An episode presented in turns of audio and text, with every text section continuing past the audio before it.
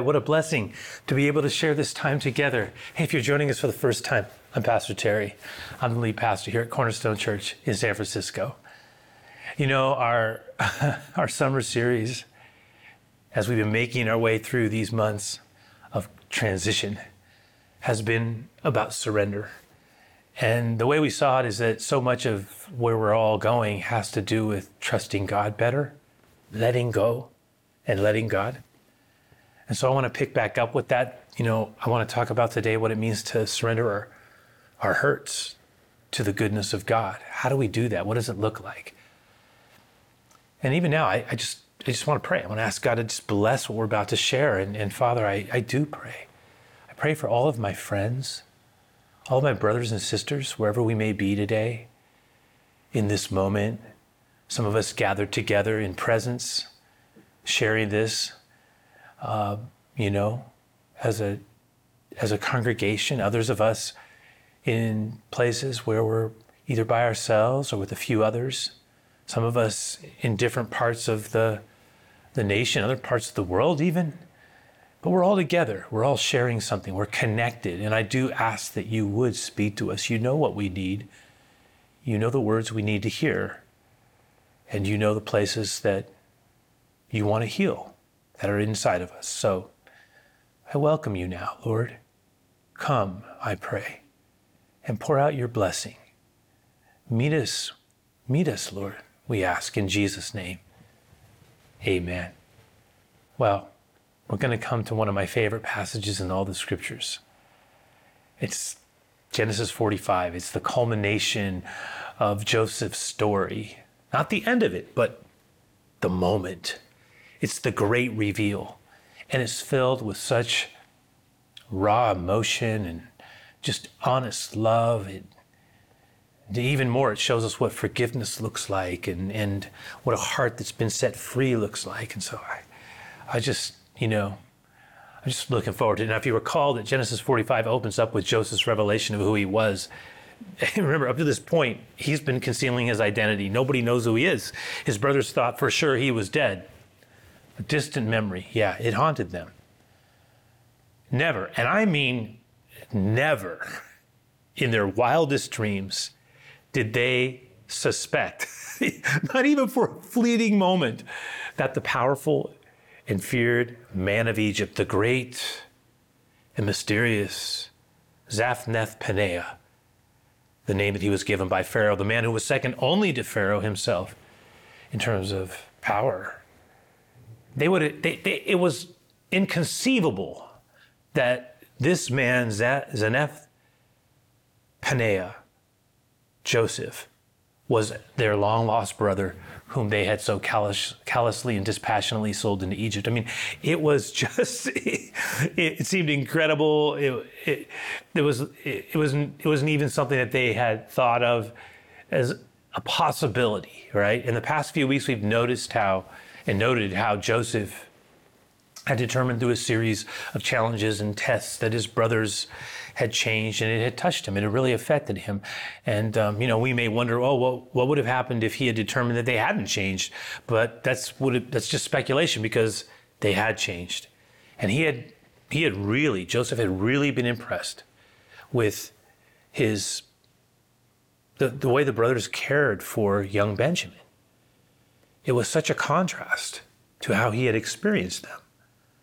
And even more, he had been touched by their, their devotion, their, their sincere concern for their aged father, Jacob. I mean, they really cared about him. And then, of course, the culmination, and we looked at it last week, with Joseph, I mean, Judah's noble and eloquent sacrificial offer um, when he pleaded and interceded and then unexpectedly, shockingly asked to take Benjamin's place as a slave when it was noted that Benjamin had supposedly stolen the cup. The cup was found in his sack. And um, if you recall, Joseph had said, you know, the rest of you are free to go. Only he has to be um, the one who is held. And Judah pleaded for him with, with such honest concern that Joseph was overwhelmed he was just overwhelmed by the tenderness and, and the concern and the care that, that the genuineness of love that had stood in such a stark contrast to what he had experienced from these same men almost 20 years earlier. And, it, and if think about this, it was actually Judah who had incredibly come up with the idea of selling him into slavery, right? And now it was Judah who was offering himself. And of course, one of Judah's descendants, the one that they would call the lion of the tribe of Judah. Hmm. Jesus would ultimately do that for all of us, that he would take our place, he would pay a price for us that we could never pay for ourselves, he would give his life as a ransom for many. That in the midst of God saying, someone has to pay the price, as the poet songwriter Keith Green would say, but who would be that nice to pay a debt that wasn't his? Well, I know someone like that. He's your best friend. He really is. He really loves you. Talking about Jesus, right? And going back to Joseph, it, Judah's, Judah's appeal to give his life up for his brother, uh, it, it, it broke Joseph. And that's how Genesis 45 opens up with this moment, right? Look what it says, verse 1 Then Joseph could not control himself before all those who stood by him. And he cried, Make everyone go out from me. And so no one stayed with him when Joseph made himself known to his brothers. He was alone with them. And he wept aloud. They could hear that. So that the Egyptians heard it, and even the household of Pharaoh heard it. The news spread to them as well. Joseph's emotions are so overwhelming, he cannot contain them, right?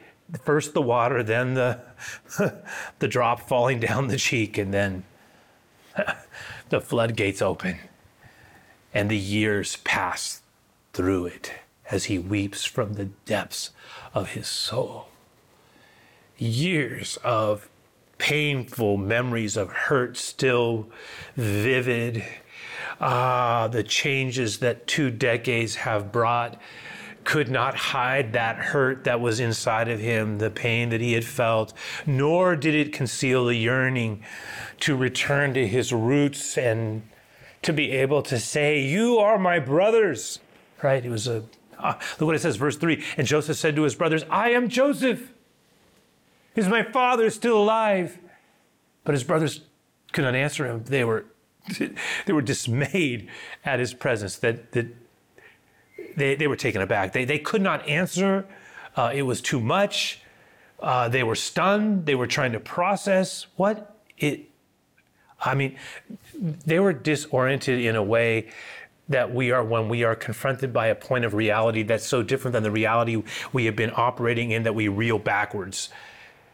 Like d- dumbfounded by what initially we cannot process, almost as if we are waiting for our mind to catch up right? With what we are experiencing. I, it, it, I mean, you got to understand, they're, they're watching this happen.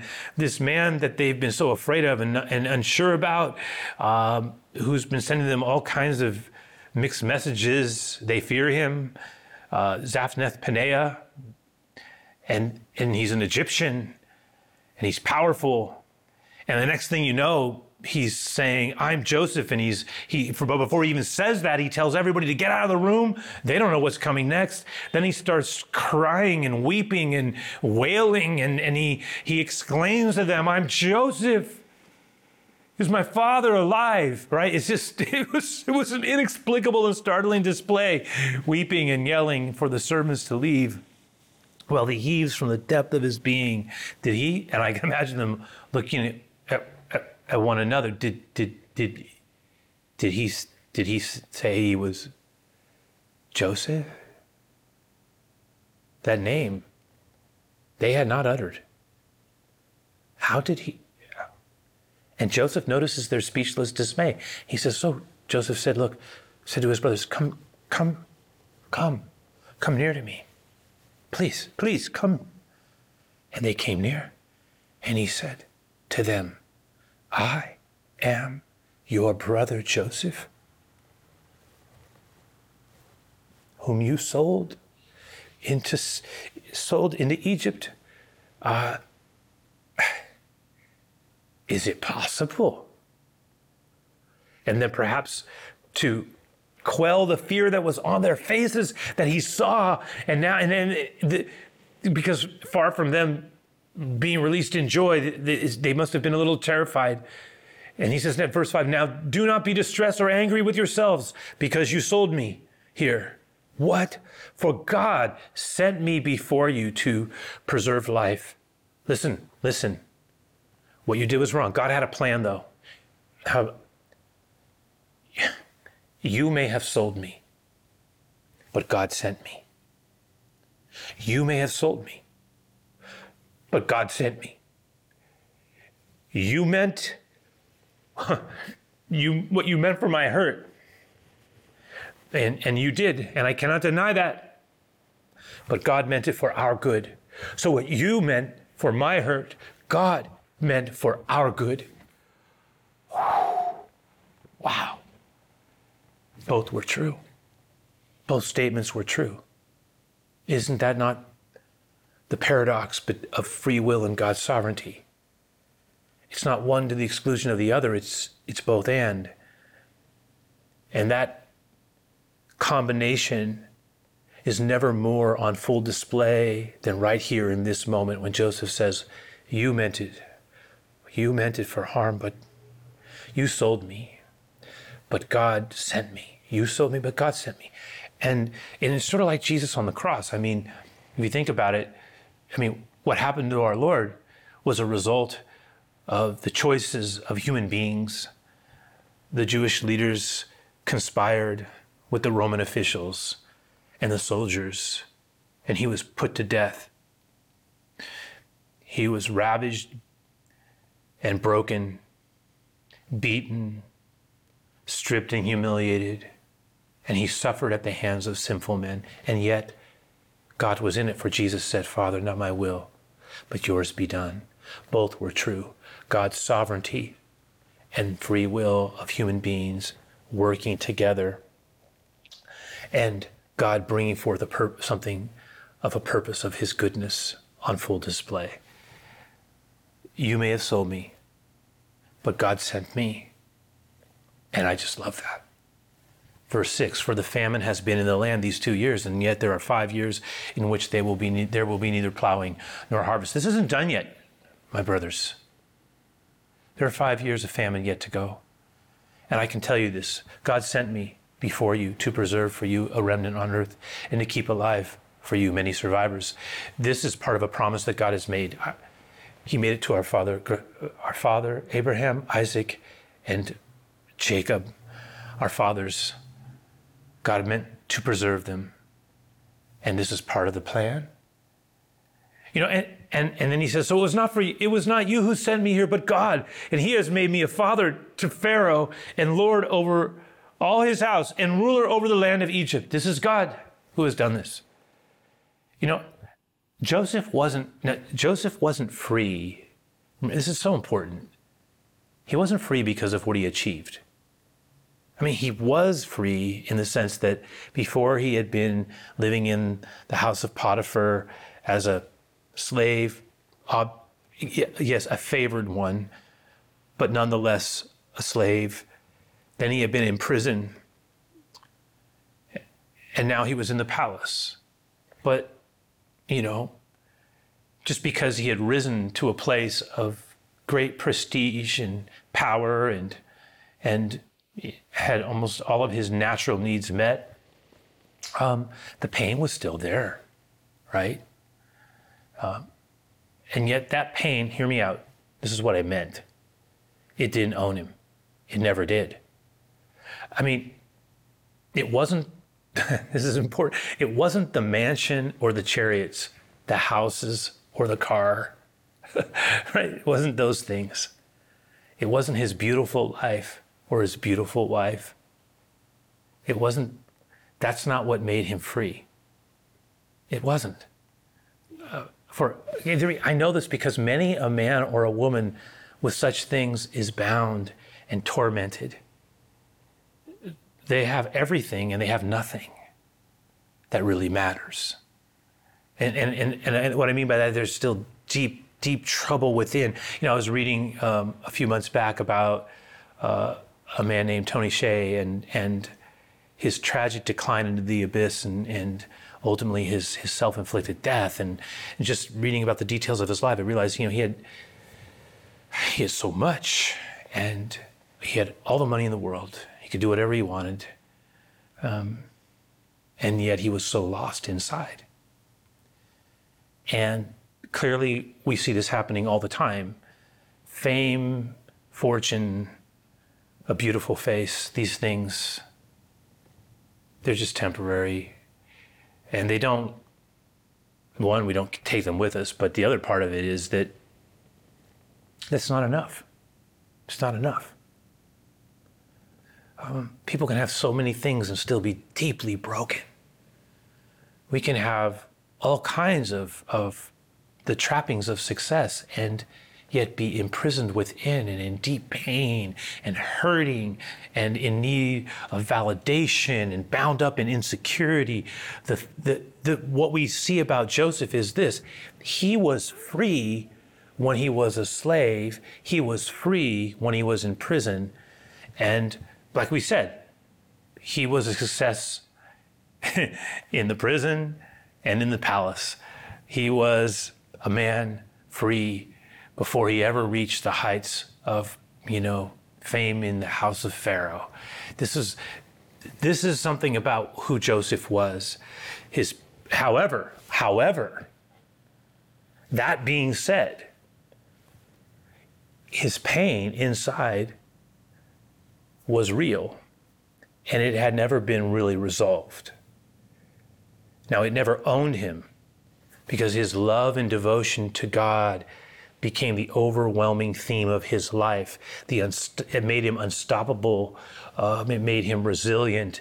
Uh, he was the vine, remember, growing over the wall and up and over, right? We talked about that. Joseph was free because of God in his life. But it doesn't mean that every hurt had been resolved. It doesn't mean that this trauma um, was just completely forgotten. It was there. It was there. And remember, it, it, it wasn't necessarily him denying the bad things that had happened to him, but rather had always been a stubborn belief in God's faithfulness that had held him. It was that stubborn belief in God's faithfulness that held him in his trial. It wasn't about denial, but a stubborn faith that held him, a stubborn faith in God's faithfulness that held him through his trials. And that's how it's going to be with us as well. And you see how healthy that is. What a powerful truth it is. You know, a hard, what is that? Stubborn faith is, is a hard thing to shake. And even, even unresolved hurt cannot overtake it. Even unresolved hurt cannot break it. And that's important for us to remember. I remember reading something a woman named Jolynn Whitaker wrote, and I can't even remember the exact context of it, but I remember jotting it down because I remember how good it was. Just just the portion, it it sort of captured what I think it means to be surrendered to Jesus. And this is what she wrote. She was referring to a character. She she wrote these words. She had no more time for what used to be she was following Jesus to what should be. And as she let go, she let God. And when she let God, she broke through. She had no more time for what used to be. She was following Jesus to what should be. And as she let go, she let God. And when she let God, she broke through. Now, I, I love that for so many reasons, not the least of which is that it connects to our word for the year, right? Breakthrough is right there. But again, the most profound truth for me is that we can have breakthrough in the Lord, even, listen, even with unresolved hurt. We can still have breakthrough with God. You say, well, how is that? Yes, we can. And that's called the grace of God at work in our lives. That's, that's what I was trying to get at here with Joseph. For many, many years, uh, he had unresolved hurt. It was there, the wound was there The pain was real. His, the changes in his life had not removed that.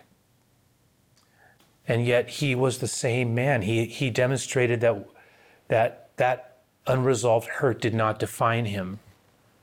He, he was able to live above that unresolved hurt because he had an anchor in God that allowed him to prevail. And he took a chosen approach to his life that created a positive breakthrough wherever he went and and and blessing flowed and and it's just part of who he was and why I, I love his, him and and I'm so thankful that God gave him to us as an example.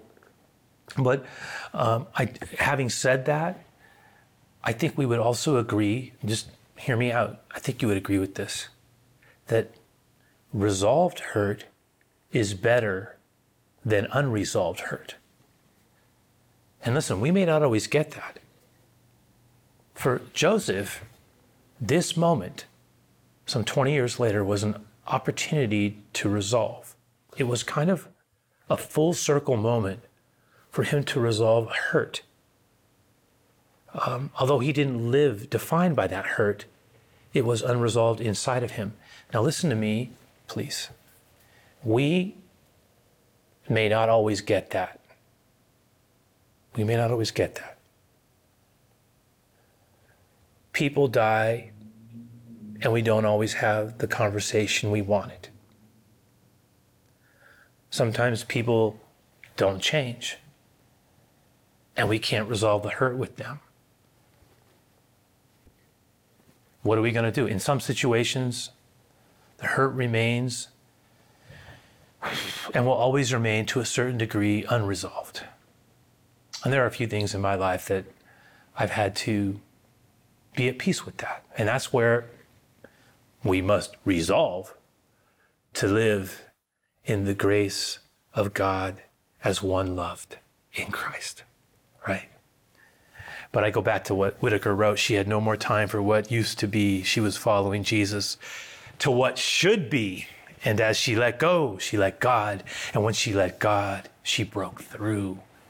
You know, Joseph had to choose to have mercy and to forgive them and bless them, and he did. He did. And that was a, a choice he made, uh, you know, and he had a lot of reasons to do it. Uh, you know, he he was blessed and he saw that they had changed. And and so honestly, forgiveness and mercy it, it, flowed out of him. It, if, if anything, in some ways, it was it was his healing moment as well, right? But I thought about that. I was remember I remember reading another situation that occurred, and you you've heard me. Some of you've heard me talk about Corrie Ten Boom. And this is, I mean, a wonderful woman, an author, a, a speaker, a survivor of um, Ravensbrück, the concentration camp. I mean, I mean, she she she's someone who I've actually been quoting a lot recently, and I've been trying to acquaint myself a little bit more with her life. And her inspiring story is told actually in a book that's called The Hiding Place, and and that, by the way, that title had two meanings. One was it was called The Hiding Place because there was a literal hiding place where her family helped hide Jews who were being hunted by the Nazis, and she's counted as one of the righteous because of that. Um, but the hiding place had a double meaning because she also was making a clear reference and connection to Psalm 119, where the psalmist declares of the Lord, You are my hiding place, O God. You know, eventually, Corrie and her sister Betsy were captured themselves. Uh, they were, like I said, put into a notorious concentration camp, Ravensbrück. There, we know if you just read about her life, she suffered, she was dehumanized, but she survived. And through it all, she had retained a deep faith in Jesus. It was a faith that she had shared relentlessly and a faith that actually grew in her place of horrifying confinement. And later, after the war, she she became an advocate actually for peace and reconciliation, understanding, and forgiveness. She actually set up a, a rehabilitation center that helped concentration camp survivors and also incredibly in this part this was actually a rather controversial part of what she did even she even set up housing for jobless jobless Dutch who had collaborated with the Nazis and and they had nowhere else to turn and she extended to them mercy as well and anyway, after the war, she felt led to preach and to share the message of forgiveness and reconciliation. And she declared to people God's forgiveness of our sins in Christ, the ultimate reconciliation. And then she, she actually wanted to be a, a healer eh, of all the wounds that were there. And so she, she preached relentlessly on the, on the need to forgive those who had harmed. And, and that, that was a part of her life until she said one day something happened to her that rocked her world. It literally rocked her world. And I'm going to read directly from what she wrote. It was at a church service in Munich that I saw him. A former SS man who had stood guard at the shower room door in the processing center at Ravensbrück. He was the first of our actual jailers that I had seen since that time. And suddenly it was all there the roomful of mocking men, the heaps of clothing, Betsy's pain blanched face. And he came up to me as the church was emptying, beaming and bowing. How grateful I am for your message, Fräulein, he said. To think that, as you say, he has washed my sins away. His hand was thrust out to shake mine. And I, who had preached so often to the people in Bloemendaal the need to forgive, I kept my hand at my side. Even as the angry, vengeful thoughts boiled through me, I saw the sin of them Jesus Christ had died for this man. Was I going to ask for more? Lord Jesus, I prayed, forgive me and help me to forgive. I, I, I tried to smile. I struggled to raise my hand. I could not. I felt nothing, not the slightest spark of warmth or charity. And so again, I breathed a silent prayer. Jesus, I prayed. I cannot forgive him. Give me your forgiveness. And as I took his hand, the most incredible thing happened, she writes, from my shoulder, along my arm, and through my hand, a current seemed to pass from me to him, while into my heart sprang a love for this stranger that almost overwhelmed me. And so I discovered that it is not on our forgiveness any more than on our goodness that the world's healing hinges. No, but on His. When He tells us to love our enemies, He gives us, along with the command, the love itself. Ah, who can't read that without being moved? I found it so powerful. I look, I hesitated to combine it with Joseph's account because I thought if I combine Corrie's account with Joseph's account, I might end up diluting them both. Like both of their stories might mean less. But I actually see in the combination a kind of complementary amplification. Let me try to try to explain what I mean by that. You know, Corrie ten Boom reminds us that some things are beyond ourselves. Some aspects of forgiveness, some aspects of healing the hurts um, that have been inflicted that we have experienced require a, a, a, like a power greater than our own resolve, uh, a power greater than our own intention. Uh, like it requires the power of Christ to literally pulsate through us, almost like a miracle. It, it, if, if we are to overcome, we're going to need a love greater than our own, right? And so she really does model uh, a kind of forgiveness and a healing of a hurt that is just a God thing. In Joseph's case, he models for us a, a forgiveness that and a desire to bless and return good to those who had hurt him. But it, it flowed out of a deep conviction. Remember how Joseph settled it in his heart? It flowed out of a deep conviction of, around God's goodness and sovereignty. He did not say, and this always has caught my attention, Joseph did not say, You sold me into slavery, but look, I'm a, I'm a, you know, I'm a very successful man now, so no big deal. No, he didn't. He didn't. He didn't say that. He said, "You sold me, but God sent me. You sold me, but God sent me." He anchored it in God and his overarching plan to bring forth goodness even out of the pain. And I, I think it's really valuable because for us to, to see these things from both angles. Uh, some sometimes, and both of them were free, but I mean, they were free, free. You know, in Corrie's case, she though had to forgive in that moment to get free. I think that was pretty clear. And there are some things that God will say, for you to have my freedom, you need to do this to be free. In Joseph's case, he forgave because he was free, right? And both both are good. But one thing I do know, only the free can really set free. And only the truly free can truly set free. That when our heart is free in Christ, we are free to bless. And I don't know the areas in our lives where we have hit roadblocks. And I don't know the areas of our struggle. And I don't know if our hurt is a hurt that can be resolved or a hurt that will never, ever, ever actually completely be able to be resolved. It's okay in both places the Lord is with us. There might be some things that we can do because we've gotten to a place like Joseph where there's a mature enough component of our faith that we see a bigger picture. And honestly, we've been overwhelmed by the grace of God. And so for us, we can move forward and we can bless and we don't have to hold on to the things of our past that would bind us. But in other cases, it's going to be like Corrie, where we're going to have to take everything we have, and even there, it may not be enough. And that's where God's power, his supernatural power at work in our life, the power of the risen Jesus at work in our life, can set us free to do what on our own we could never do. And I'm saying, whom the Son sets free is free indeed.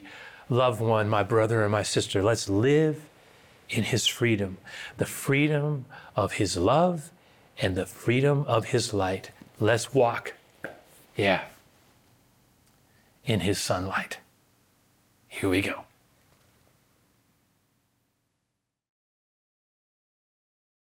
Sunlight, ain't it good to feel alright? Ain't it good to know that you're not alone?